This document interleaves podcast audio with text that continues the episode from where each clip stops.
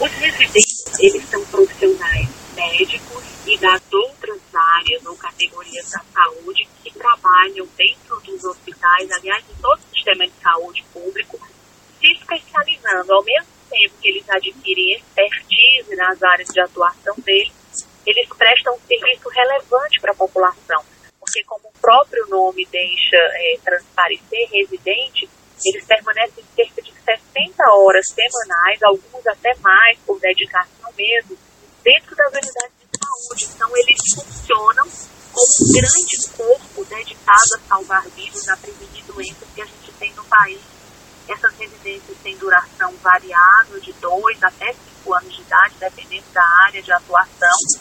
E nós entendemos que eles têm agora, no enfrentamento do coronavírus, um papel muito relevante, porque eles estão se especializando, eles trabalham em áreas estratégicas, é um corpo que já foi treinado, que já é graduado, e a partir do momento em que nós passamos por uma epidemia, é um grupo que precisa ser estimulado, mais é, é, recrutado cada vez mais para que eles possam conosco adotar os protocolos de todos os serviços onde eles já se encontram atuando. A estratégia do Ministério da Saúde, então, foi bonificar esses profissionais que vinham recebendo bolsas de valores muito baixos.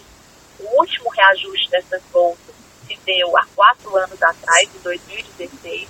Então, nós entendemos que, nesse momento, bonificar a bolsa de residência com um valor ainda muito pequeno, diante da relevância da, da prestação de serviço que eles fazem à sociedade, mas é um incentivo. Nós acrescentamos o um valor de 20% sobre o valor da bolsa, que vai estar atrelado à comprovação de atuação no enfrentamento do coronavírus em todos os serviços do Brasil. É, o público contemplado é cerca de 100 mil residentes.